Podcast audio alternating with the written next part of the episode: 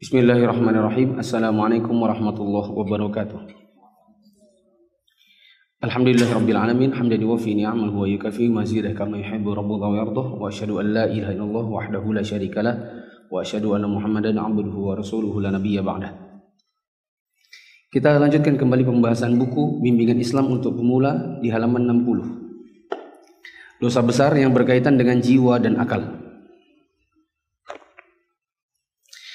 Ada dosa besar yang berkaitan dengan jiwa dan akal. Seperti membunuh orang dengan alasan yang tidak benar. Adapun membunuh dikarenakan suatu alasan syar'i, maka ini beda masalahnya. Seperti misalnya dalam hukum rajam. Begitu juga dalam kisos. Ini adalah membunuh karena suatu alasan syar'i. Di sini yang dimaksud adalah tidak boleh dan merupakan dosa besar apabila seseorang membunuh dengan alasan yang tidak benar, yang tidak syar'i menganiaya manusia, menyerang mereka, menghancurkan kehormatan mereka seperti berghibah, mengadu domba atau namimah.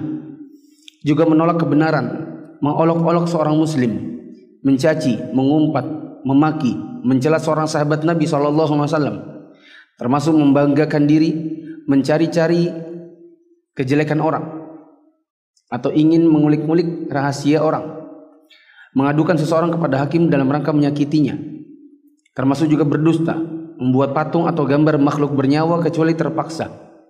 Termasuk pula mengkonsumsi sesuatu yang memabukkan, makan daging babi dan bangkai tanpa keterpaksaan, atau mengkonsumsi barang-barang berbahaya yang lainnya yang dapat menghilangkan nyawa. Ini semua termasuk dosa besar. Dosa besar yang berkaitan dengan harta, seperti memakan harta anak yatim, riba, ya, memakan harta anak yatim dengan jalan berlebihan, Adapun memakan harta anak yatim untuk suatu kebutuhan maka ini ini permasalahan yang lain. Misalnya ada anak ditinggalkan orang tuanya dalam keadaan meninggalkan harta. Anak ini masih kecil dan tidak bisa mengelola hartanya sendiri. Kemudian pamannya bertindak sebagai walinya ikut makan dari harta warisannya. Dalam rangka mengasuh si anak sambil ikut makan dari situ, maka ini boleh. Asalkan tidak berlebihan. Kemudian tidak riba uh, maaf riba. Ini dosa besar. Berjudi mencuri merampok merampas sogok mengurangi timbangan sumpah palsu menipu dalam jual beli tidak memenuhi janji memberi kesaksian palsu penipuan menyia-nyiakan harta atau boros. Ya. boros ini kalau di bulan Ramadan banyak orang boros.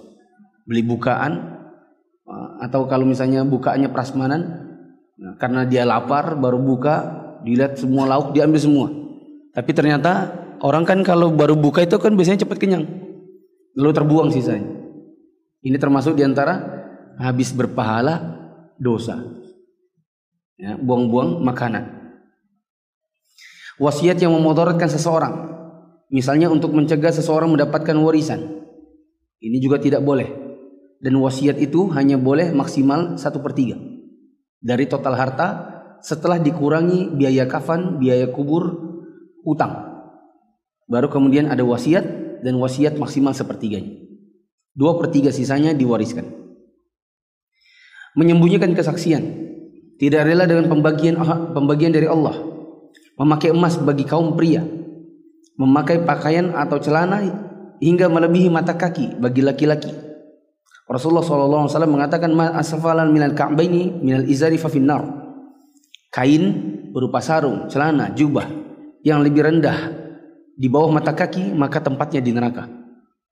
Maksudnya bukan sarungnya tok tapi orangnya juga yang memakainya. Yang keempat dosa besar yang berkaitan dengan ibadah. Misalnya meninggikan meninggalkan sholat, menunda-nunda pelaksanaannya hingga waktunya berakhir tanpa uzur Adapun menunda sampai berakhir dikarenakan suatu uzur, maka ini beda. Nah. Tidak mengeluarkan zakat, termasuk dosa besar. Berbuka puasa pada bulan Ramadan tanpa uzur. Tidak haji, padahal mampu. Lari dari medan jihad di jalan Allah. Meninggalkan jihad dengan jiwa, harta, atau lisan bagi orang yang diwajibkan kepadanya. Meninggalkan sholat Jumat.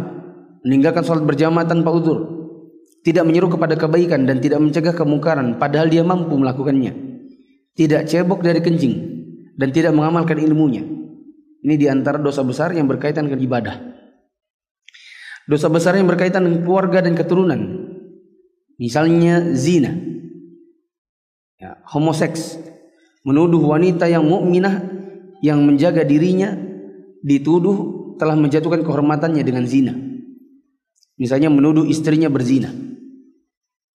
Tabarruj atau pamer kecantikan dan perhiasan bagi wanita dan menampakkan rambutnya di hadapan yang bukan mahramnya. Adapun menampakkan rambut di hadapan mahram boleh. Nanti tinggal belajar lagi siapa aja mahram. Wanita menyerupai pria dan pria menyerupai wanita. Misalnya pria mencukur jenggotnya. Menyakiti kedua orang tua, menjauhi sana keluarga tanpa alasan syar'i. Wanita menolak ajakan suaminya untuk berhubungan intim tanpa alasan yang dibenarkan seperti haid atau nifas.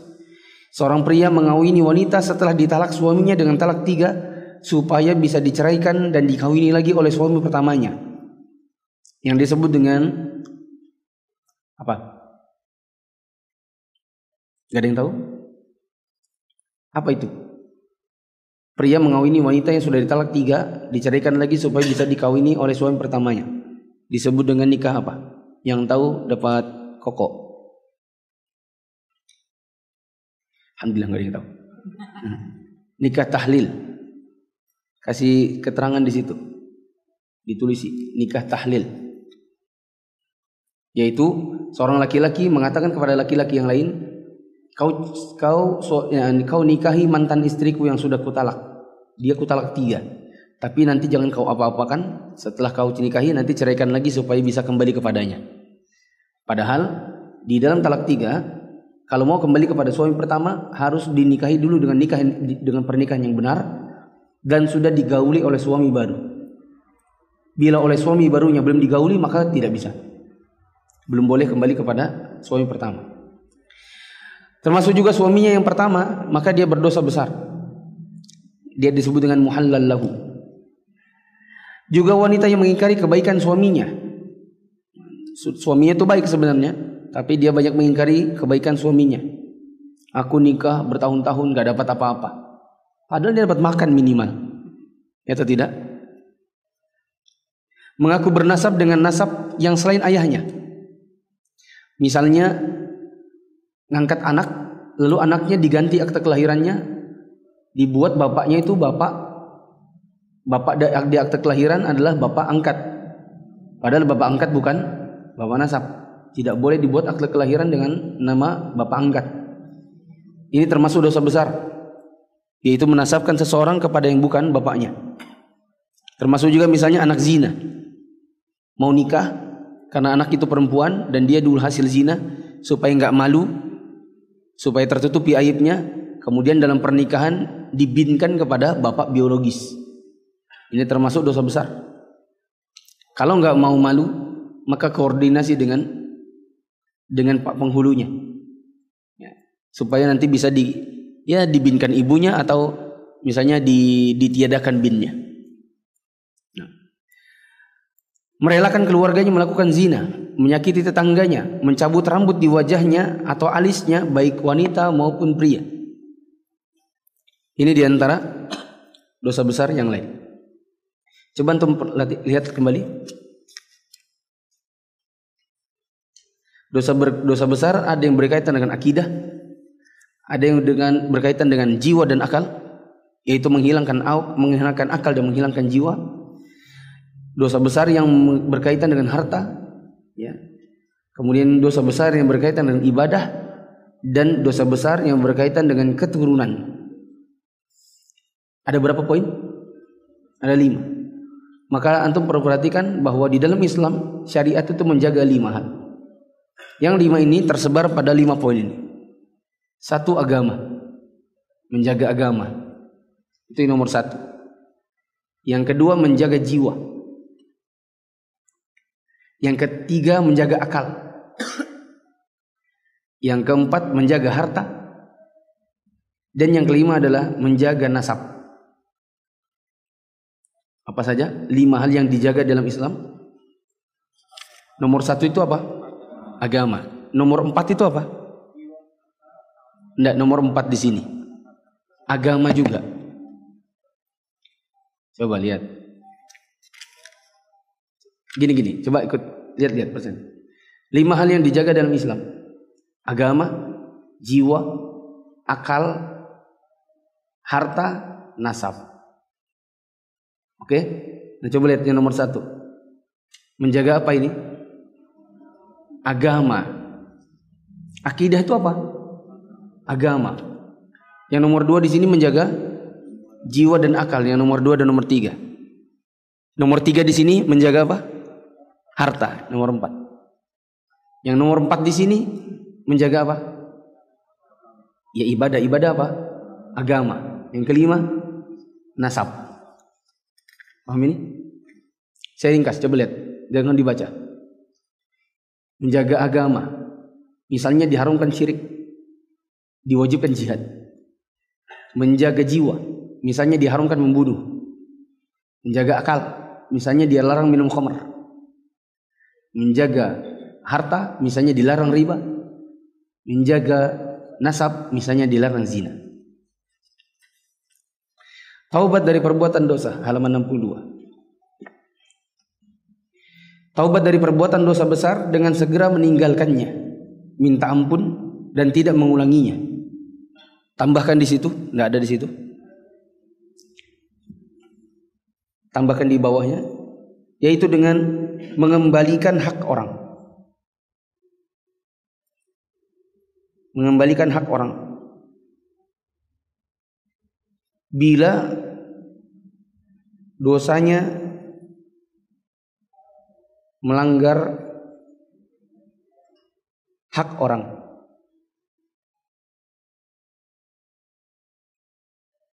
Gak cukup dengan taubat begitu saja. Oke, taubat itu adalah dengan meninggalkan perbuatannya. Betul itu nomor satu. Yang kedua adalah meminta ampun. Betul. Yang ketiga adalah tidak mengulanginya. Inilah tiga dari taubat. Tapi nggak cukup itu. Bila bila dosanya berkaitan dengan hak orang, maka harus ada yang keempat. Apa tadi? Mengembalikan hak orang. Misalnya pernah mencuri, nggak cukup cuma tobat. Barang yang dulu dicuri mana? Kembalikan ke orangnya. Kalau sudah tidak tahu di mana orangnya, maka salurkan untuk kepentingan umum atas nama dirinya. Pernah nyolong duit orang, duit teman misalnya di sekolah. Sekarang sudah lupa temennya yang mana. Tapi ingat pernah nyolong misalnya 100 ribu. Gak cukup hanya dengan tobat. Itu 100 ribu harus masuk ke kotak infak atas nama yang dicolong. Kalau masih ada orangnya, maka kembalikan kepada dia. Kalau tahu dan tidak enak, takutnya nanti dia marah, maka kembalikan secara diam-diam. Yang penting kembali ke orangnya. Allah Subhanahu wa taala berfirman, "Innamat taubatu 'ala Allahi alladziina ya'maluna su' bijahalah." Sampai akhir ayat. Sesungguhnya taubat di sisi Allah hanyalah taubat bagi orang-orang yang mengerjakan kejahatan lantaran kebodohan. Yang kemudian mereka bertaubat dengan segera. Maka mereka itulah yang diterima Allah taubatnya dan Allah maha mengetahui lagi maha bijaksana. Syarat diterima taubat. Yang pertama ikhlas. Semata-mata karena Allah bukan taubat karena lantaran misalnya lantaran tidak bisa misalnya gini saya taubat dari nyolong kenapa habis kemarin coba tapi ketahuan sih itu namanya Bukan taubat itu namanya. Itu artinya nggak bisa. Yang kedua menyesal atas dosa yang diperbuatnya. Saya kemarin nyimak ada dialog antara seorang dai dengan seorang mantan LGBT. Dalam pertanyaannya dia bilang gini, bolehkah saya mendoakan mantan pasangan saya itu karena meninggal meninggal pasangan LGBT-nya karena AIDS baru dia menyesal. Tapi sebenarnya bukan seperti menyesal. Karena pertanyaannya, bolehkah saya mendoakan dia agar dia diampuni dosa-dosanya? Bolehkah saya berwakaf atas nama dirinya? Jadi lebih karena semata-mata karena kehilangan pasangan tok. Bukan dikarenakan penyesalan atas perbuatan LGBT-nya. Ya. Sampai di dai itu bilang ini, ini ini bau-baunya ya, maaf ini ya, bau-baunya ini bau belum nyesal. Kalau pertanyaannya bolehkah wakaf atas nama diri ini belum belum nyesal ini. Sesali dulu, nggak usah pikirin orang yang sudah wafat dalam keadaan kena AIDS. Anda pikirin Anda diri Anda sendiri dulu. Oh iya iya, terima kasih, terima kasih. Tapi bolehkah saya doakan supaya dia diampuni? Nah ini tanda-tanda tambah baru bahwa sebenarnya bukan bukan menyesal, tapi semata-mata karena kehilangan pasangan. Ya. Dan orang yang seperti ini tidak akan diampuni. Ini namanya gak tobat karena nggak ada penyesalan. Penyesalannya bukan penyesalan, tapi semata-mata karena kehilangan. Artinya kalaupun sehat-sehat aja, mungkin nggak akan tobat. Ya. Meninggalkan sama sekali maksiat yang pernah dilakukan. Tidak mengulanginya. Istighfar, memohon ampun kepada Allah. Memenuhi hak orang. Atau meminta mereka membebaskan hak tersebut. Ini yang tadi saya suruh catat, nomor 6. Bila dosa itu berkaitan dengan hak orang, maka minta agar dia ikhlaskan. Misal, antum tidak bayar-bayar utang. Orang itu sudah capek naginya, ya, sampai dia bilang sudahlah, kita nanti hitung-hitung di hari kiamat aja. Belakangan antum baru menyesal, ceritanya mau tobat. Maka tidak cukup hanya dengan sekedar ya Allah aku tobat. Datangi kembali dia dan minta kerelaannya. Sekarang saya sadar bahwa perbuatan saya dulu salah. Saya mau kembalikan tapi saya belum ada uang. Saya akan coba kembalikan. Tapi kalau seandainya nanti saya meninggal belum sempat dikembalikan seluruhnya, maukah kau ikhlaskan? Nanti kalau dia bilang ikhlas, baru kemudian ini diterima taubatnya. Dilakukan sebelum ajalnya tiba. Sebagaimana Nabi SAW mengatakan, Inna Allah yakbalu taubat adi malam yugharir. Sesungguhnya Allah akan terima taubat seorang hamba selama nyawa belum di kerongkongan. Artinya kalau seandainya taubat tapi sudah di ujung nyawa ini namanya bukan taubat. Sebagaimana Firaun ya, baru beriman setelah dirinya hampir tenggelam. Sudah mau tenggelam udah tinggal blek gitu aja baru kemudian mengucapkan la ilaha illallah. 64. Ikutilah sunnah, jangan berbuat bid'ah. Jika Anda hendak memberikan peringatan mengenai bid'ah dalam agama, Lalu ada yang berkata, kacamatamu itu bid'ah aja. Maka jawablah bahwa kacamata bid'ah bukan kacamata Oh maaf, maaf. Saya jelaskan dulu ya. Ikutilah sunnah Nabi dan jangan berbuat bid'ah. Karena kita diutus Nabi SAW kepada kita untuk mengajarkan tata cara ibadah. Karena ada Nabi SAW mengajarkan kepada kita tata cara ibadah Berarti tidak boleh bagi kita untuk ngarang-ngarang sendiri. Nabi SAW ada diutus untuk mengajarkan A sampai Z tentang agama. Karena beliau sudah ajarkan, maka jangan mengada-ngada. Dan mengada-ngada dalam dalam agama itu namanya bid'ah. Bid'ah itu artinya mengada-ngada sesuatu yang baru. Dan mengada-ngada ada dua. Dalam agama atau dalam dunia. Yang dilarang dalam agama kita adalah bid'ah dalam agama. Ada bid'ah dalam dunia boleh, ada masalah.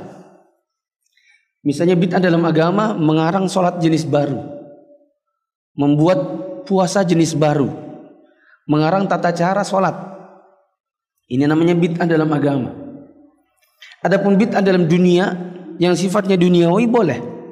Misalnya berinovasi, membuat sebuah pesawat terbang, membuat kendaraan yang belakangan ternyata bisa menunjang ibadah. Ya. Ini mic. Ini nggak ada di zaman Nabi. Berarti dia bid'ah. Tapi dalam dunia kan dalam ibadah. Dalam dunia. Karena pertama kali dibuat ini tujuannya umum, soal duniawi. Belakangan ini bisa menunjang ibadah. Misalnya buat azan, buat imam, buat kajian. Maka dia bukan lagi ibadah, bukan lagi bid'ah namanya, melainkan maslahah mursalah. Coba sebut maslahah mursalah. Saya ulang ya. Ada bid'ah dalam agama. Ini dilarang mutlak. Ada yang namanya bid'ah dalam dunia.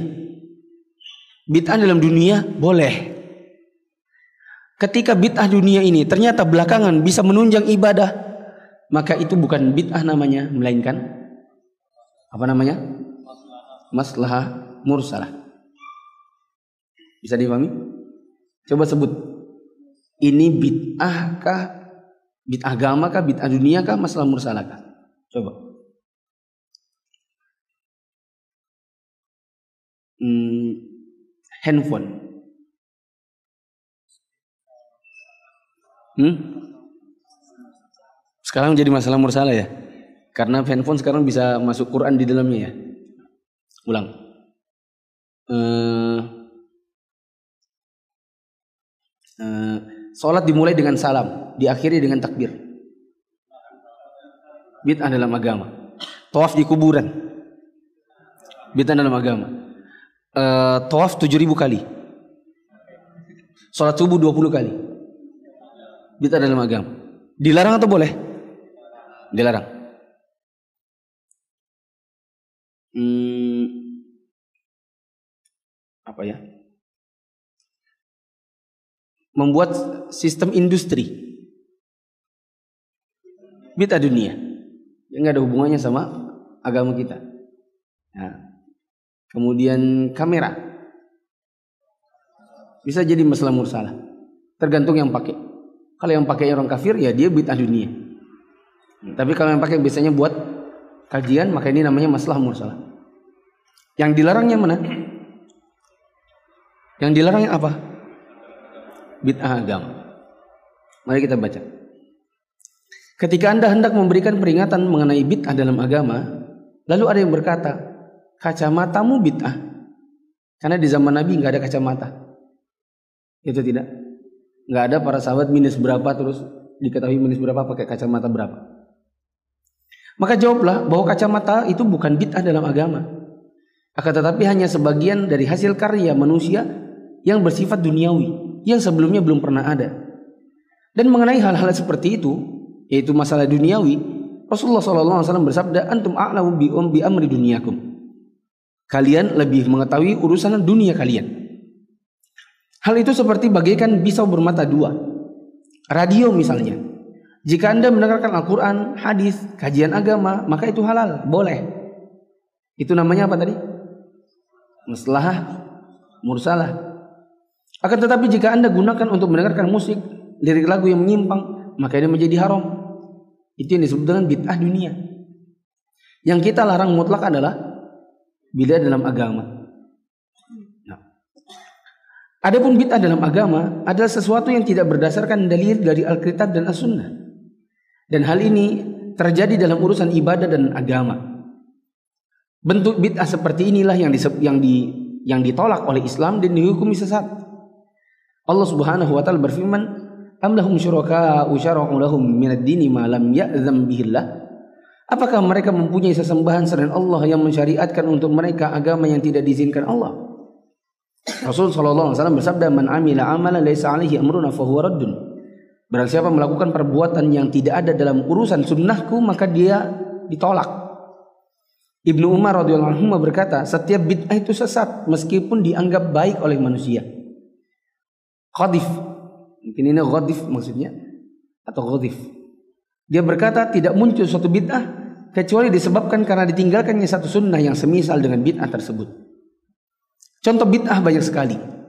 Merayakan Maulid Nabi, merayakan Isra Mi'raj, tarian tepuk tangan dan memukul rebana mengiringi, zikir. Termasuk mengubah nama Allah. Ya, dengan ha ah ah ah atau ih ih ha ha hu hu hu yang disebutkan dalam zikir-zikir tarekat sufi. Mengadakan acara kematian mengundang kiai-kiai untuk membacakan Al-Quran setelah kematian mengucapkan sadaqallahul azim setelah membaca Al-Quran secara rutin kasih keterangannya secara rutin adapun sadaqallahul azim yang tidak rutin maka tidak mengapa. Dan lain-lain. Saya sudah contohkan tadi, tawaf seribu kali, sholat subuh dua puluh kali. Kalau ada yang mengatakan kepada antum, ya bid'ah kan nggak apa-apa juga, soalnya kan nggak ada juga yang melarang. Mana kan nggak ada juga larangannya. Pak, nggak nggak ada tuh tuntunan tahun Maulid Nabi, perayaan Isra malam nuzul Quran. Nuzul Quran itu turunnya Al-Quran itu di malam Qadar. Inna anzalnahu fi Lailatul Qadar. Kami turunkan Al-Quran di malam Qadar dan malam Qadar itu mulai di malam 21 sampai ke belakang. Kok di malam 17 jadinya? Ah, nggak ada pernyataan seperti itu. Maka orang mengatakan, ya biar aja. Yang penting kan nggak ada juga larangannya. Kita katakan, berarti anda nggak ngerti larangannya. Kelarangannya jelas. Nabi SAW mengatakan, iya aku Muhammad umur. Hati-hati kalian, jangan bikin perkara-perkara baru dalam agama. Ayo, itu bukan larangan namanya. Yang kedua, kalau dikatakan, kan gak ada juga larangannya. Maka kita jawab, sholat subuh 200 kali juga gak ada larangannya. Anda bolak-balik buka di Al-Quran, di hadis, gak akan dapat. Dilarang sholat subuh 200 kali. Gak ada. Tapi coba tanya, boleh atau enggak? Jawabannya, gak boleh. Lalu kenapa gak boleh? Kan gak ada larangannya. Ayo. Jawabannya, karena memang bukan begitu tuntunannya. Tuntunan sholat subuh dua. Nah, sehingga agama ini bukan tanya begini, nggak ada juga larangannya. Tetapi agama ini mana dalil yang mensyariatkannya? Paham? Kalau masalah dunia nah baru mana dalil yang melarangnya? Baru anda berkata begitu. Eh, makan pisang.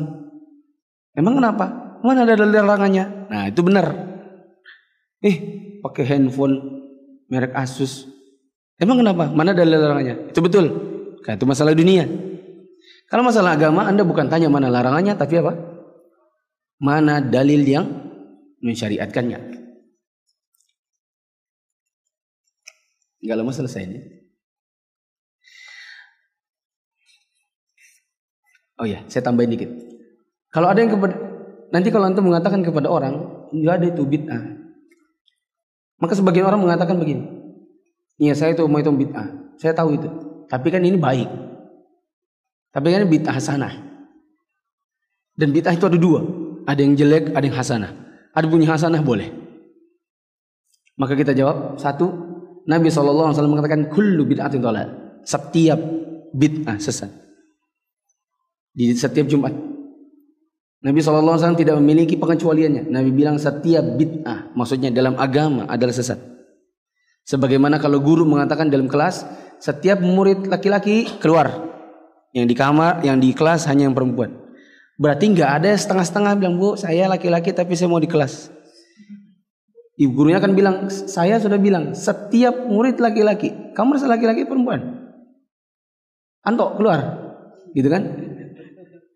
Nah, maka setiap bid'ah sesat, maka kok bisa ada orang di zaman ini mengatakan ada kok bid'ah yang baik, kecuali dia punya dalil. Mana dalilnya dari Nabi SAW yang mengatakan bid'ah itu ada yang baik? Yang kedua, Ibnu Umar radhiyallahu anhu sahabat Nabi yang paling di antara sahabat Nabi yang paling fakih dalam agama.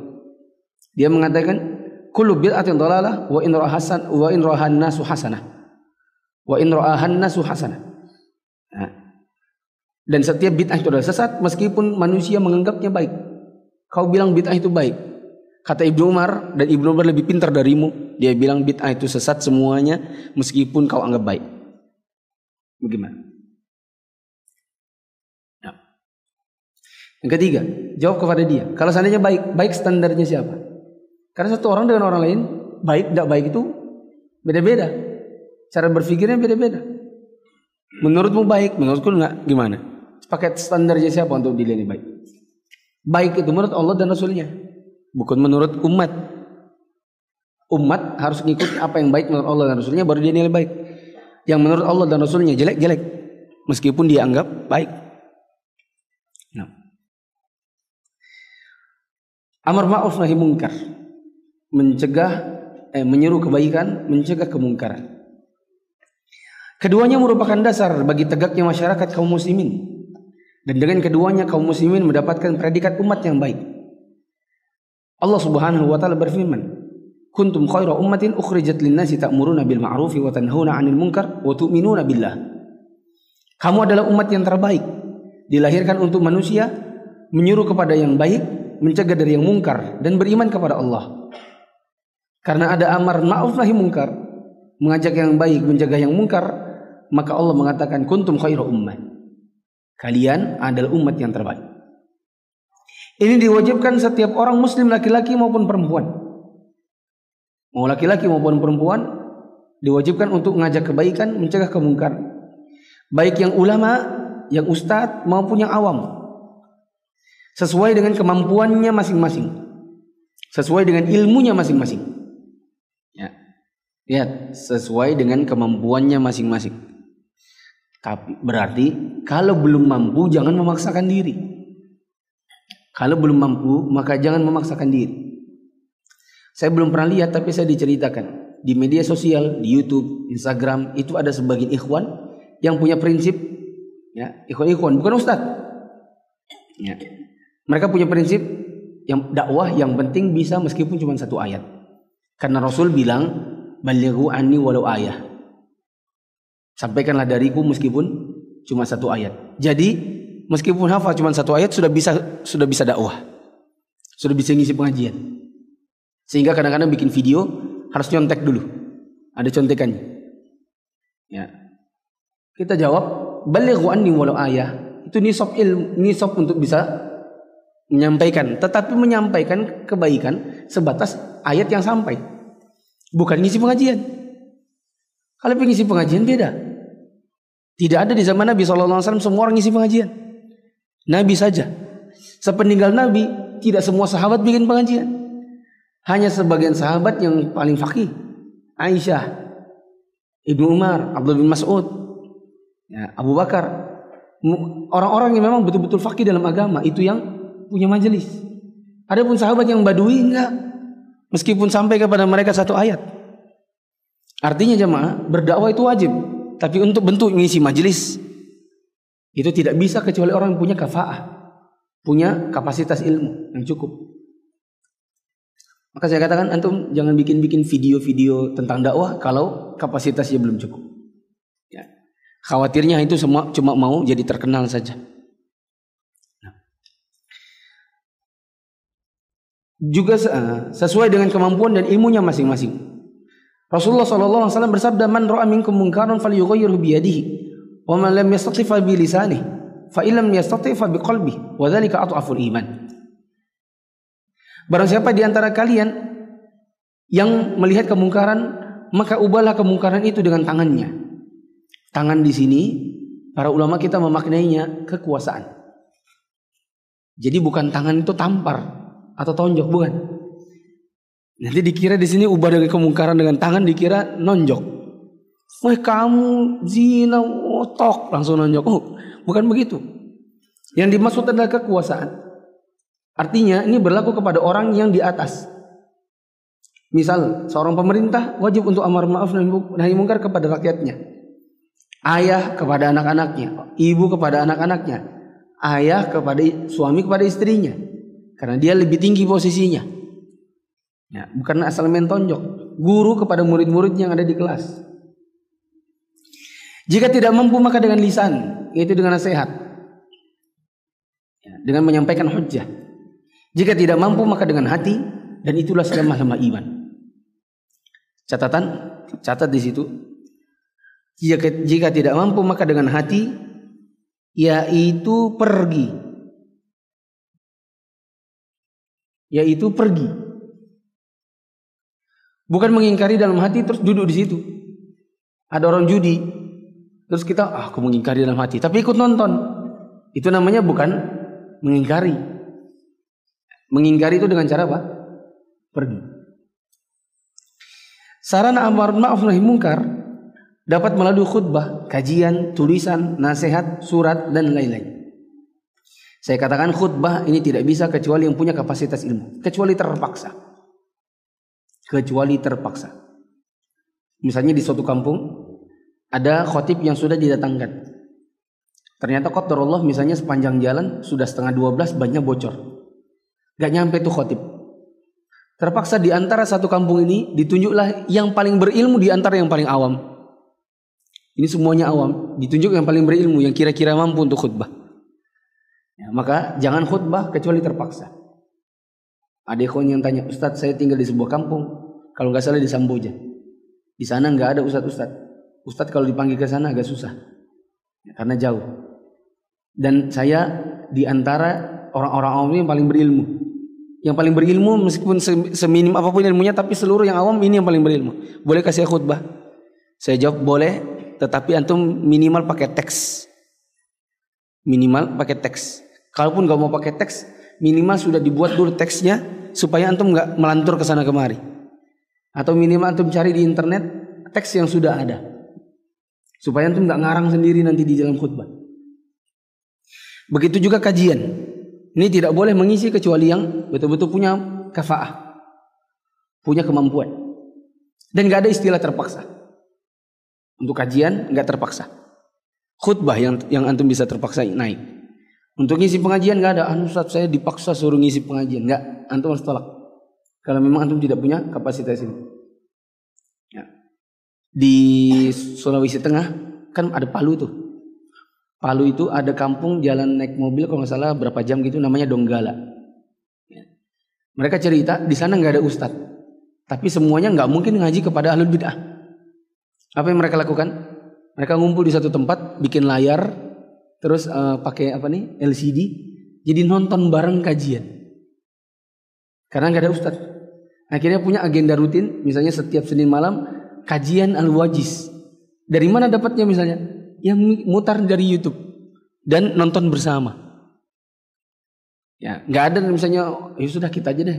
Kamu aja deh, kamu kan ngajinya lebih lama, kamu kan jenggotnya lebih panjang. Terus suruh ngisi pengajian.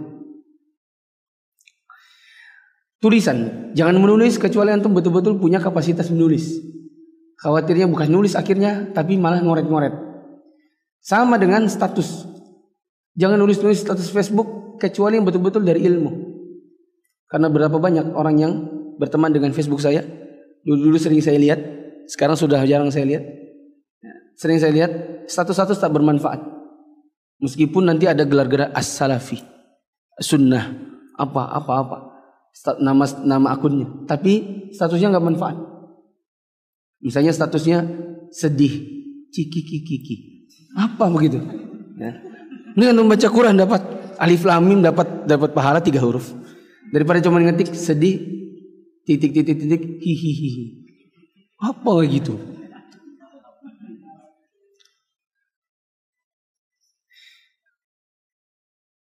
Ada pun menasehati, maka ini bisa semua orang. Karena nasihat biasanya dengan logika yang baik pun bisa. Misalnya orang tua menasehati anaknya. Juga menulis surat, menulis pesan. Kalau di zaman sekarang berarti menulis, menulis pesan Facebook, eh benar. Menulis pesan misalnya di WhatsApp. Jangan menulis kecuali yang bersumber dari hadis yang sahih. Jangan mengkopas kecuali dari yang sahih. Jangan memforward kecuali yang sahih. Kemarin malam ada terjadi apa? Ada gak suara keras gitu? Hah? Ada kan beredar video? Video ngeramput. Video mengarut. 15 Ramadan tahun ini adalah pada malam Jumat. Bila kau dengar suara keras maka tinggallah kau di kamarmu. Tutuplah pintumu, apalah. Laki-laki jangan keluar, perempuan jangan keluar gitu kan. Kayak kejadian apa? nggak ada. Ya. Capek-capek bikin videonya, kan capek tuh ngeditingnya. Bikin suaranya, diupload, disebarkan, ternyata hanya nuai dosa. Dikarenakan menyebarkan yang palsu. Dan Nabi SAW mengatakan, Man kataba alaihi muta'ammidan falyatabawa ma'adahu minan nar. Siapa yang berdusta atas namaku, menyampaikan hadis-hadis yang nggak pernah datang dariku kata Nabi, maka tem siapkan tempatnya di neraka. Ya.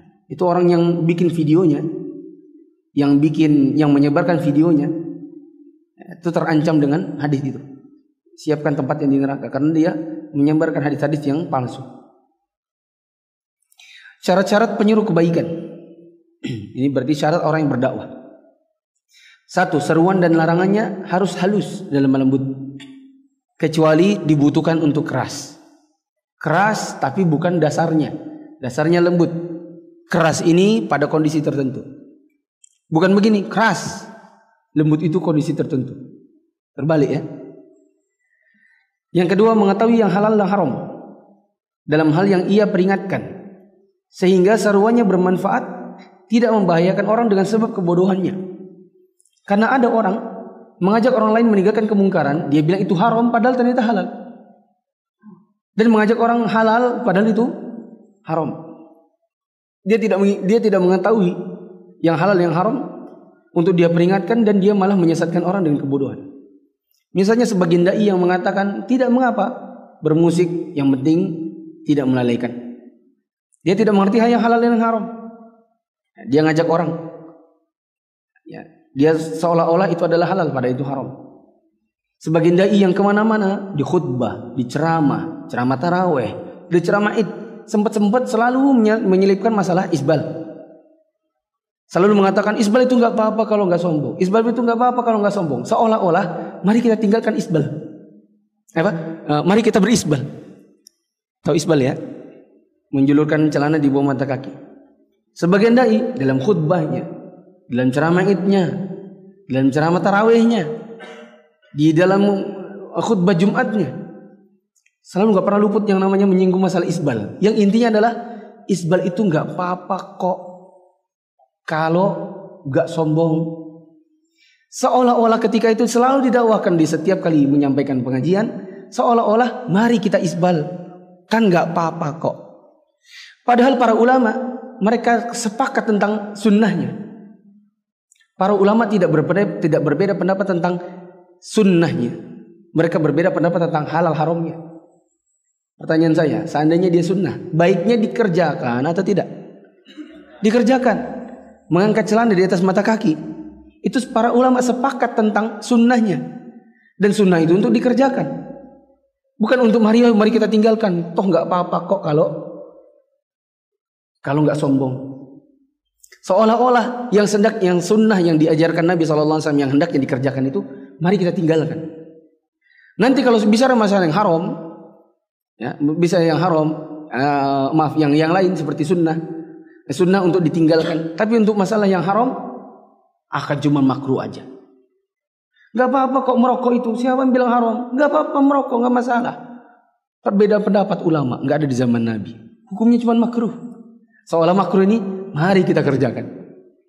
Ketika bicara soal sunnah mari kita tinggalkan.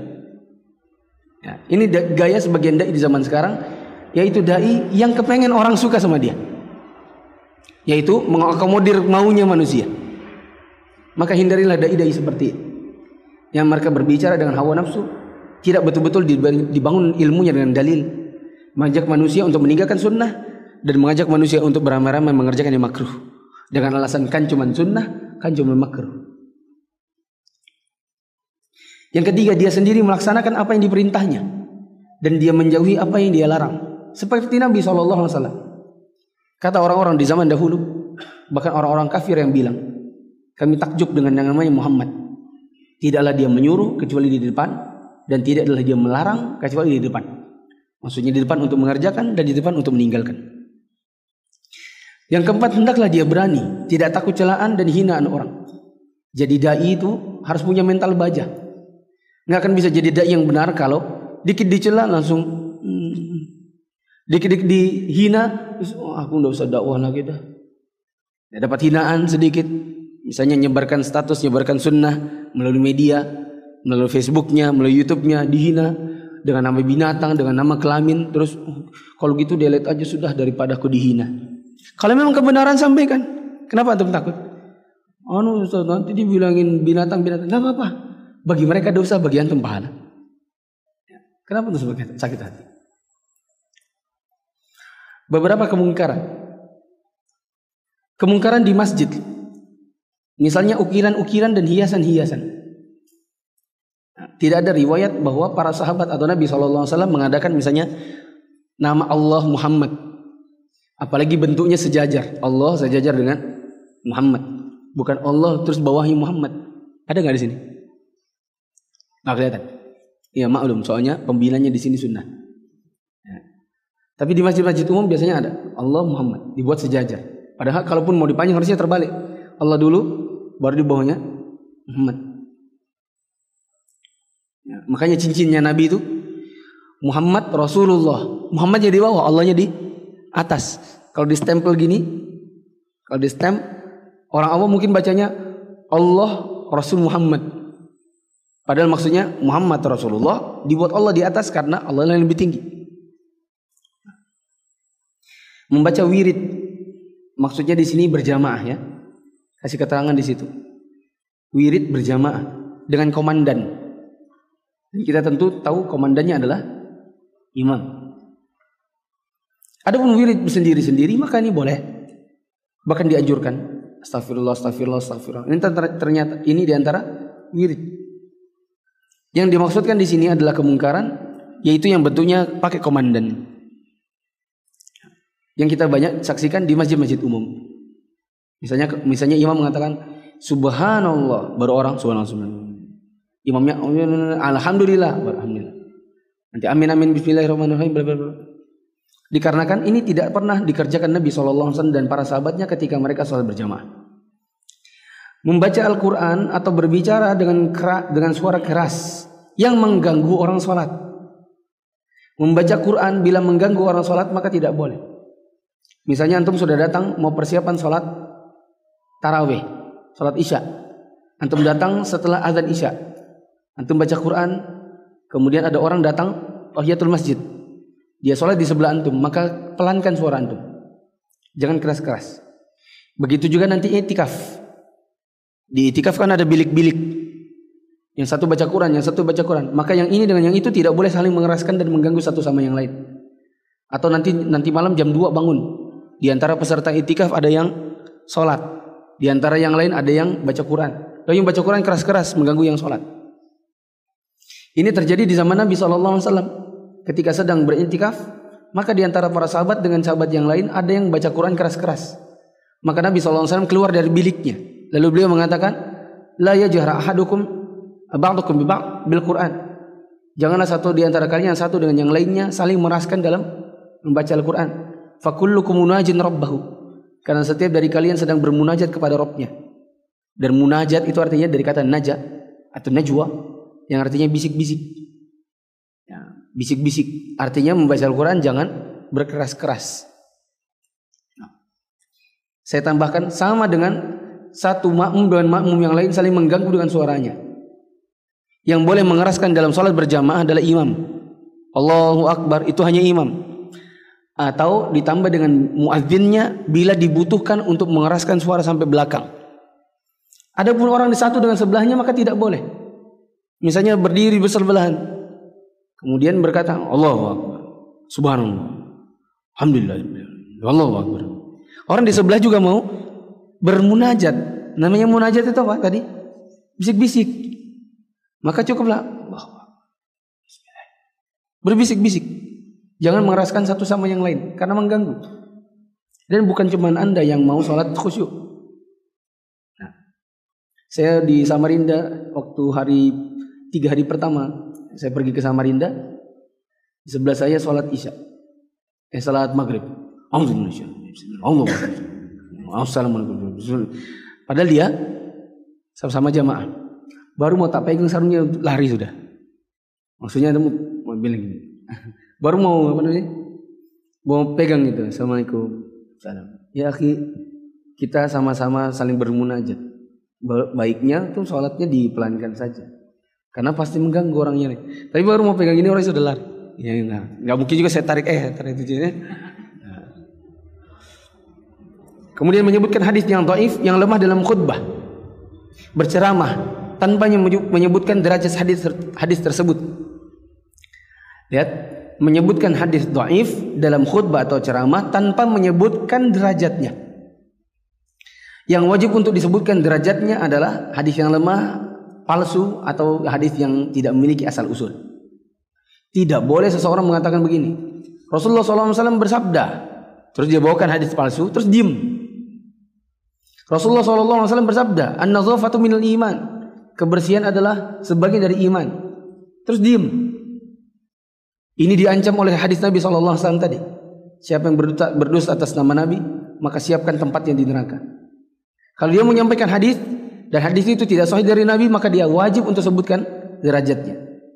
Misalnya mengatakan Rasulullah SAW bersabda kebersihan itu sebagian dari iman. Tapi hadis ini bukan hadis. Ini saya orang tahu, oh bukan hadis. Kita dapati sebagian orang yang mendadak khut, mendadak khotib. Ada sebagian orang yang mendadak khotib, nggak punya kapasitas khotib, tiba-tiba naik jadi khotib di Jumatan. Sering menyampaikan hadis-hadis, kalau tidak menyebutkan derajatnya padahal yang dia sampaikan bukan hadis. Biasanya ini adalah dai-dai awam yang tidak memiliki basic ilmu yang tidak belajar. Dia sebutkan sembarang hadis yang didapatkan dari sekolah dulu. Dari sekolah dulu kan banyak. Tadi itu hadis apa tadi? Kebersihan sebagai dari iman. Itu bukan hadis. Kalau nggak percaya antum tanya semua lulusan gontor. Tanya kepada semua lulusan gontor. Dulu waktu kamu awal-awal sekolah di gontor, An-nadhafatul minal iman kamu dapati di pelajaran Al-Qur'an, hadis atau mahfuzat, peribahasa. Niscaya mereka akan bilang di peribahasa. Karena memang bukan hadis. Kalau hadis diletakkan pada pada kitab hadis, itu ada pada pelajaran peribahasa, namanya mahfuzat di kurikulum gontor. Contoh yang lain, hubbul watan minal iman. Cinta tanah air bagian dari iman. Ya. E, manjada wajada Rasulullah SAW bersabda, menjadi wajada, siapa yang bersungguh-sungguh dia akan dapatkan. Gak boleh diam, harus lanjut setelahnya. Kalau dia diam, maka dia diancam dengan neraka. Karena dusta atas nama Nabi. Dia harus lanjutkan. Tapi ini bukan hadis. Ini adalah peribahasa. Tuntutlah ilmu sampai ke negeri Cina. Tuntutlah ilmu sampai dari buayan sampai liang lahat. Sampaikan itu tetap dengan kata-kata, dengan kata-kata, tapi ini bukan hadis. Ini cuma peribahasa. Jadi besok-besok kalau Anda gitu kan, besok-besok kalau mau menyampaikan maka bilang ini bukan hadis. Karena saya sering banget dapat ya, ketemu dengan pejabat, ketemu dengan dengan orang-orang maaf-maaf yang baru hijrah tapi sudah tua. Terus ini juga bergaya gitu ya. Iya Ustaz, betul Ustaz. Memang, memang hadisnya kan bilang gitu Ustaz ya. Tuntut ilmu sampai negeri Cina. Saya cuma eh, iya iya ya sudah. Ya. Apalagi kalau sudah pejabat. Karena mau dikritik nanti dekat-dekat orangnya dia malu. Ya. Nah, sampai mana tadi? E, bau rokok, ya. yaitu merokok sebelum masuk masjid. Ini kemungkaran sudah dosa dengan rokoknya, makruh dikarenakan mengganggu manusia. Rasulullah SAW mengatakan, "Fainal malaikata tata'adza bima yata'adza bima yata'adza bihi banu Adam." Sesungguhnya malaikat itu akan merasa terganggu, tersakiti dengan sesuatu yang mengganggu manusia. Dan saya kira kalau semua non perokok, saya jamin mereka berijma bahwa merokok itu asapnya mengganggu. Iya atau tidak? Kalau ada orang bilang, amin, terus hang, kipasnya pas ke mulutnya, mulut kita di sebelahnya, setelah skip, setelah mulutnya, terganggu nggak? Ya. Mengumumkan barang hilang di dalam masjid ini juga tidak boleh. Kalau ingin mencari maka boleh tetapi tidak boleh berkeras. Misalnya duduk sebelahan terus kehilangan hand, handphone misalnya, atau kehilangan pulpen. Terus berkata, "Eh, mana mana tadi aku bolpenku?" Itu ngomong pelan-pelan. Tapi nggak boleh pakai mic. Jamaah tolong yang dapatkan bolpen pilot warna hitam tolong kembalikan ke saya. Ini dilarang karena Rasulullah SAW mengatakan barang bila engkau melihat ada orang mengumumkan mencari barang hilang maka doakan kepada dirinya semoga Allah tidak mengembalikannya padamu. Tidak merapatkan pundak dengan pundak, kaki dengan kaki saat sholat berjamaah. Kemungkinan kemungkaran di jalan. Misalnya, para wanita keluar tanpa menutup aurat dengan sempurna. Misalnya di zaman ini berjilbab, jilbabnya panjang tapi celana legging. Pernah lihat? Ya, saya sering lihat, tapi nggak sengaja ya, bukan sengaja lihat. Ya. Sering misalnya ke hypermart, Kejayan ibu-ibu jilbab-jilbab panjang, jilbab syar'i sampai pinggang. Bahkan menutupi tangan, tapi bawahnya legging. Yang laki-laki aja malu kalau pakai. ya jelas lah ya. Laki-laki pasti malu pakai begitu. Ya, nong nong nong nanti. Ini perempuan pakai celana yang harusnya dalaman dipakainya buat luaran. Bercampur wanita dengan pria di jalanan, di pasar dan di kendaraan. Ya, tetapi ini di zaman sekarang kalau seandainya dinilai darurat ya sudah. Ya. Kemungkaran di pasar misalnya bersumpah dengan selain nama Allah. Betul bu ini ikannya baru bu demi Allah bu ini baru bu. Nah, lihat ini matanya. Antum kalau lihat mat, ikan mata uh, segar atau enggak segar lihat dari mana? Enggak tahu ya? Dari matanya. Ya, kalau matanya masih putih berarti masih segar. Kalau matanya agak merah-merah berarti mungkin sudah tiga hari. Betul bu ini betul betul demi Allah demi Allah. Padahal sudah lima minggu, enggak mungkin juga lima hari tapi di di di freezerkannya. Ya. Bercampurnya wanita dengan eh mana tadi? Bersumpah dengan nama selain nama Allah, menipu, berbohong agar mendapatkan keuntungan eh, atau tentang keuntungan dan barang dagangan. Misalnya orang di zaman ini mengatakan ini ini aku beli 50 ribu betul 50 ribu nggak bisa sudah nggak bisa kurang sudah aku untuk seribu aja Sebagian orang di zaman ini kan begitu. Kalau dulu kan gaya tawar menawarkannya bikin tinggi dulu baru turun-turun. Zaman sekarang ngasih tahu keuntungannya. Gaya zaman sekarang. Ini aku untungnya 5 ribu aja. Ada bukan 5 ribu. Ya, misalnya 25 ribu. Ini bohong tentang keuntungannya. Kemudian mengurangi takaran dan timbangan. Misalnya ditempelin magnet. Nah, ini dosa besar. Ditempelin magnet supaya tambah berat. Saya pernah lihat tuh ada bapak saya lihat ada orang jual ikan, jual ikan satu kresek, misalnya dua puluh ribu, srek, terus, ih banyak banget ikannya, masuk ke kresek, maka orang beli, beli, beli, beli, beli, orang berkerumunan karena diserok pakai tutup panci, srek, masuk ke kresek. Nah, bapak saya iseng-iseng dia agak ke samping, dia lihat rupanya tutup panci itu melengkung ke atas, paham nggak? Tutup pancinya kan gini. Nah ini dilengkungkannya begini. Ya, jadi kayaknya banyak, padahal enggak. Kemungkaran yang lain di antaranya mendengarkan musik. Ya, meskipun musiknya musik katanya musik Islami, karena Rasulullah SAW mengatakan dengan jelas akan datang uh, ya'ti qaumun min ummati yuk saya ya'ti qaumun min ummati yastahilul harra wal harira wal khamra wal ma'zif akan datang sekelompok orang dari kalangan umatku yang mengharamkan empat yang haram.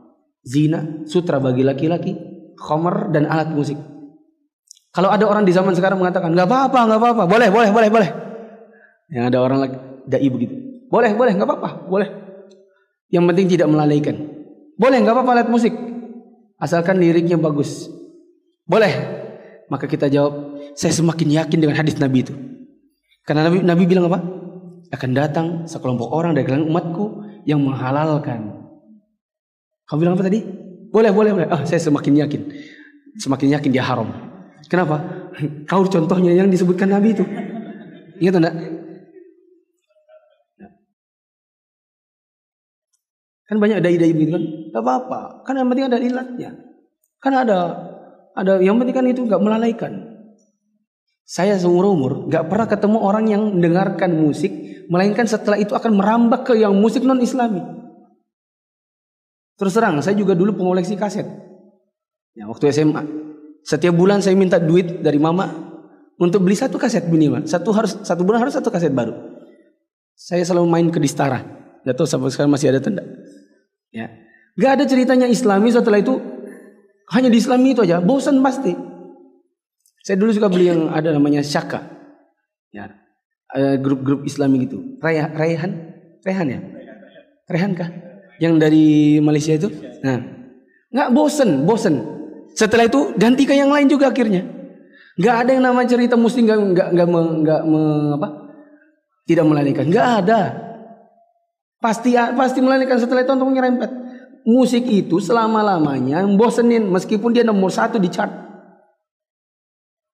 Ya enggak mas? Sebutkan lagu yang pernah nomor satu di chart. The Beatles misalnya. Tahun sekarang, apakah orang masih masih mau dengarkan? Bosen. Orang akan cari yang lain. Siapa di Indonesia? Dewa 19. Keluar pertama tahun 2005 misalnya. Atau tahun 90-an. Oke mungkin sampai sekarang mungkin ada yang masih mendengar. Tapi apa semua orang? Enggak. Kenapa? Bosen. Orang akan cari yang lain. Muncul padi, padi. Muncul Silon Seven, Silon Seven. Selamanya orang tidak akan pernah yang namanya musik itu akan bertahan pada satu. Maka nggak ada yang namanya musik nggak melalaikan. Sekali antum mendengarkan musik, meskipun ceritanya Islami, pasti bosan. Besok akan cari yang lain. Saya jamin. YouTube antum akan cari. Iya ada lagu baru nih, ada lagu baru nih, ada lagu baru nih. Ya. Maka kalau seandainya lagi-lagi ada yang mengatakan musik itu boleh, selama tidak melalaikan, musik itu boleh. Yang penting liriknya Islami, maka kita katakan saya semakin yakin terhadap hadis Nabi yang mengatakan akan datang sekelompok orang dari kalangan umatku yang menghalalkan musik pada dia haram. Contohnya kamu.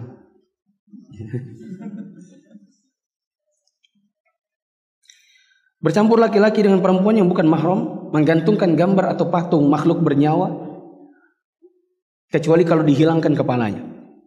Bila ada patung makhluk bernyawa terlanjur di rumah antum, bila bisa dihilangkan kepalanya, maka boleh dia. Ya. Contohnya misalnya, eh sudah jam sekian ya. Nah, tanggung ya. Sampai buka kah? Misal, uh, di rumah antum ada di tam, di depan rumah antum ada taman, ada itu patung anak kecil lagi pipis buat keluarin apa tuh air mancur, potong kepalanya. Gak bisa suatu kalau dipotong kepalanya hancur badannya. Ya udah hancurin sekalian. Dikarenakan Nabi SAW mengatakan la tadkhulul malaikatu baitan fi kalbun waswar.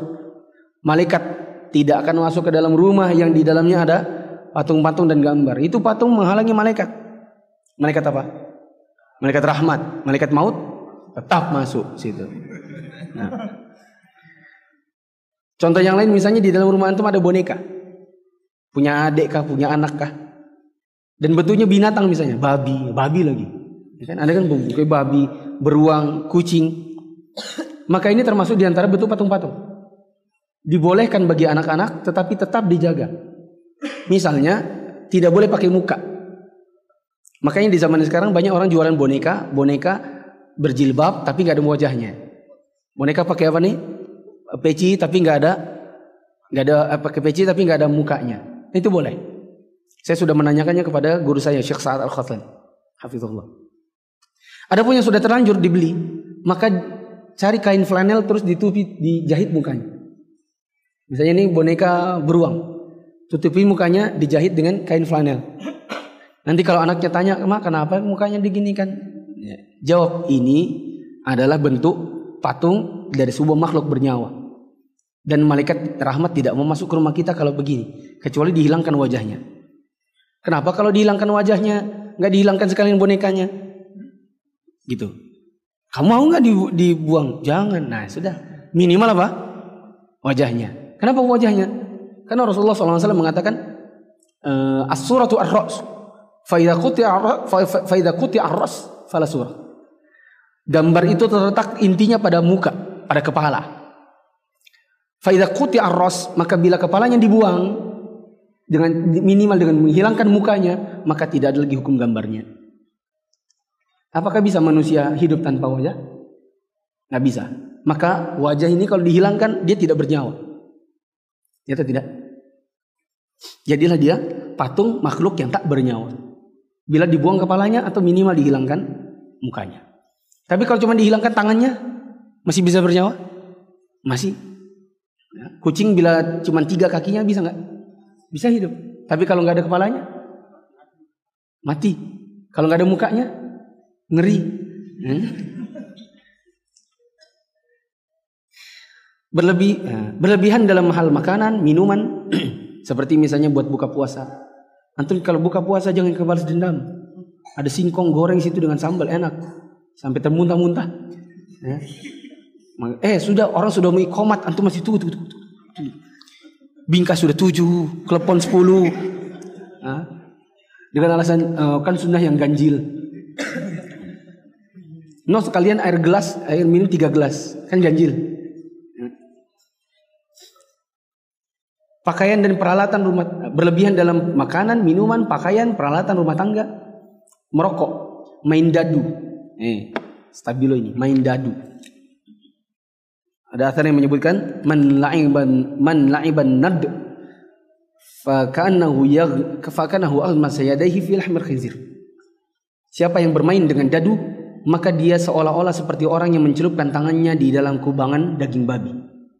Najis. Artinya tidak boleh. Itu bahasa kiasan menunjukkan terlarangnya main dadu. Karena main dadu itu dipastikan judinya. Tidak ada orang ahli judi. Gak ada orang ahli judi. Semua orang ya pokoknya judi. Yang main dadu maksud saya. Kalau main misalnya panah. Itu masih ada unsur latihannya. Bila dilatih bisa jadi bidik. Senapan dilatih, dilatih bisa jadi bidik. Ya tanda kelereng rambang. Itu bisa jadi bidik. Ya tidak? Tapi kalau dadu nggak ada. Enam. Kecuali dadunya semuanya enam. Baru enam. Tapi kalau satu dua tiga enam nggak ada ini jadi apa begitu. Semuanya murni untung-untungan. Nggak ada pelatihan dadu. Nggak ada. Menyakiti orang tua. Menggantung jimat pada anak atau pada pintu rumah Contohnya pada anak di zaman dahulu anaknya suka dikasih kotak warna hitam, dikasih benang di pinggangnya. Katanya biar nggak diganggu setan, nggak dimakan kuyang. Nah. Parakan. Kemudian di pintu rumah, misalnya di eh, bentuknya botol kerating deng, diganti di di pintu rumah. Di dalamnya dikasih potongan Quran. Di mobil-mobil dengan keyakinan bahwa itu bisa menolak bahaya. Misalnya kalau di zaman sekarang di mobil itu tasbih, ya, atau itu gantungan yang oleh-oleh dari Mekah, ada Allah sama Muhammad. Kalau ada gantungan ini, ini kita selalu selamat. Bukan pada ininya. Allah yang bisa memberikan keselamatan. Ya. Atau bikin acara acara mandi-mandi mobil. Beli mobil baru dimandi-mandikan supaya enggak tabrakan. Mau uji emisi, bawa dari Solo pergi ke Jakarta mau uji emisi, datang ke dulu dalang suruh mandi-mandikan supaya enggak tabrakan. Ternyata tabrakan. Masih ingat gak itu? Gak tahu ya? Menteri apa itu? Menteri riset kah? Ya kan? Yang mobil SMK atau apa gitu? Mobil listrik, mobil listrik. Kemudian menghina salah seorang sahabat Nabi. Misalnya menghina Abu Bakar. Nah, seperti orang Syiah. Maka mereka ini adalah orang-orang kafir. Dikarenakan menghina, bahkan mengkafirkan, mengkafirkan satu dari sahabat Nabi, maka orangnya jadi kafir. Nah, mengejek bentuk-bentuk ketaatan kepada Allah seperti mengejek sholat. Nah, apaan kamu nih sholat? Sholat ya, ya kasihan masih sholat. Salamnya sama Allah. Nah, mengejek jilbab, hijab. Misalnya mengatakannya ninja. Mengejek jenggot, misalnya menyebutnya kambing. Jenggot kambing atau yang semacamnya. Dan lain-lain. Wallahu alam besok. Kita udah molor 15 menit. Saya nggak tahu apakah besok ini cukup atau enggak. Semoga cukup. Ada pertanyaan?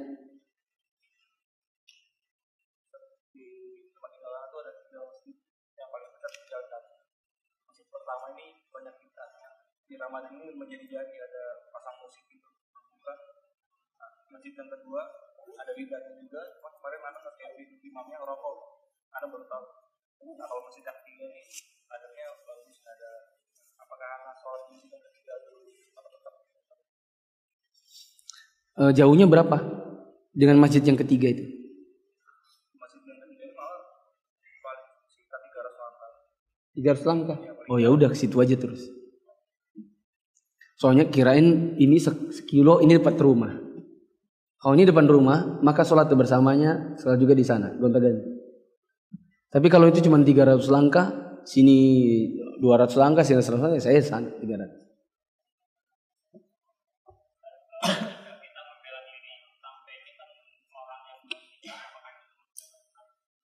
Membela diri dan misalnya dibegal, maka ini tidak. Ya, Nabi Wasallam menyebutkan orang tersebut uh, mati di, di jalan Allah. Itu orang yang mempertahankan hartanya. Ada sahabat yang bertanya, bagaimana kalau dia, bagaimana kalau si pembegalnya terbunuh, maka tempatnya di neraka. Bagaimana kalau kalau aku yang terbunuh, maka tempatmu di surga. Ya. Ini, ya.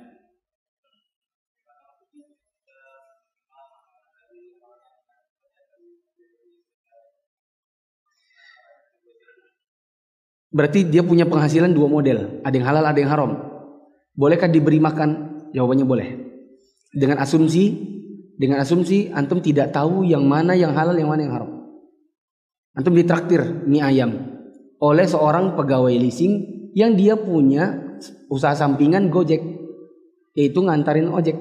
Ojek halal, leasingnya yang haram, pendapatan ribanya. Antum nggak tahu dan nggak tanya-tanya toh, ini riba atau enggak? Nggak tahu. Maka dan nggak perlu ditanya, maka boleh makan dari.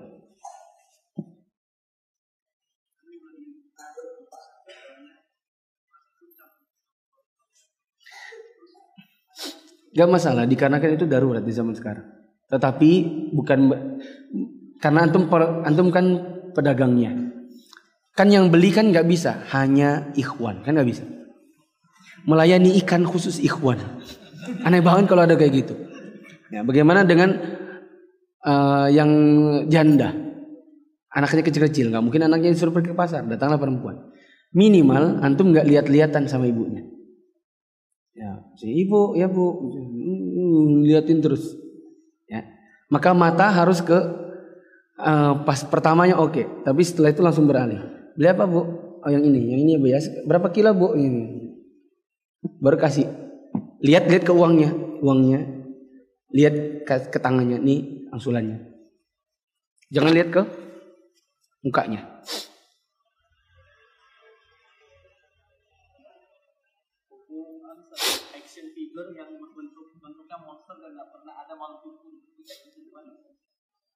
Action figure itu apa? Mainan anak-anak bentuknya monster-monster. Itu nggak ada makhluk hidup yang model kayak gitu. Tapi monster itu pasti ada jelmaannya. Monster buaya cuman termodifikasi gitu kan. Iya tanda. Godzilla itu monster kan. Tapi itu kan modifikasi. Buaya, kadal, dinosaurus gitu kan. Ya, tetap aja itu makhluk hidup. Nah.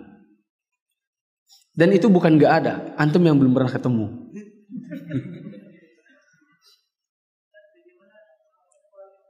Apa? Foto keluarga dan dipajang turunkan. Kenapa? Malaikat rahmat gak mau masuk.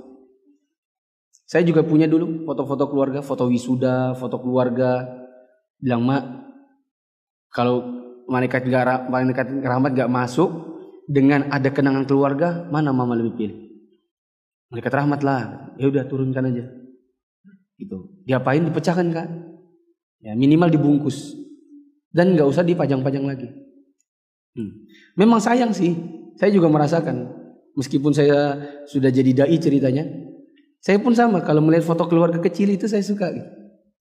Tapi bisa dibuat, dibuat alternatif yang lain. Antum scan, antum foto, simpan hanya di hard disk. Entah hard disknya HP, hard disknya laptop atau hard disk eksternal. Kenapa? Karena itu hard disk. Kalau mati layarnya nggak ada gambarnya. Itu tidak. Ya kan? Sedangkan kalau di atas nggak ada ceritanya ditutup nanti dibuka lagi. Ada tamu dibuka, nggak ada tamu ditutup. Ngapain kayak gitu? Itu enggak? Nah, saran saya foto-foto lama waktu kita masih kecil itu simpan di harddisk eksternal saja atau simpan di laptop saja. Di mana kalau mati layar laptopnya nggak ada gambarnya. Terakhir. Itu dusta namanya. Mengaku berjumpa dengan Nabi di dalam keadaan terjaga. Apakah itu namanya menghina Nabi? Menghina Allah alam enggak kayak. Tapi kalau mengagungkan berlebihan, iya. Atau ujuk pada diri sendiri bisa jadi. Atau ngeramput, iya iya itu, ngeramput. Ngarut. Ya. Tidak ada di zaman Nabi, zaman para sahabat. Seandainya pun ada yang mau, mereka bisa bertemu dalam keadaan terjaga kalau misalnya ada. Karena para sahabat lebih dekat kepada Nabi ketimbang kita. Kalau ada orang di zaman ini memiliki karomah yang lebih tinggi daripada para sahabat, itu namanya ngeramput tadi tuh. Hmm. Ngarut. Tapi kalau berjumpa dengan Nabi dalam keadaan mimpi mungkin. Hanya saja berjumpa dengan Nabi dalam mimpi ini banyak orang ngaku-ngaku. Ya, ketika tidak setiap ada orang mengaku dirinya berjumpa dengan Nabi, terus kita percayai, tanya dia kayak apa bentuknya Nabi? Kan Nabi punya ciri-ciri. Oh dia gondrong, gimbal. Ah berarti kamu ketemu setan. Nabi kira rambutnya nggak kayak gitu. Ayo bagaimana bentuk matanya Nabi? Mata Nabi itu kayak gini nah, agak gotik-gotik gitu. Wah nggak ada itu ngeramput namanya. Berarti kamu ketemu setan. Gitu. Paham? Wallahu a'lam bishawab. Subhanakallahumma wa bihamdika asyhadu an la ilaha illa anta astaghfiruka wa atubu Oh iya, maaf. Ada orang mengaku dirinya ketemu dengan Nabi dia bilang gini, "Aku tuh, saya nih kalau saya nyampe di lampu merah, itu saya nggak mau melanggar. Kenapa? Ada Nabi di sebelah." Dia bilang, "Jangan, jangan kamu melanggar lampu lalu lintas nggak boleh." Itu nanti tadi namanya apa? Ustadz ngeramput. Nah. Assalamualaikum warahmatullahi wabarakatuh.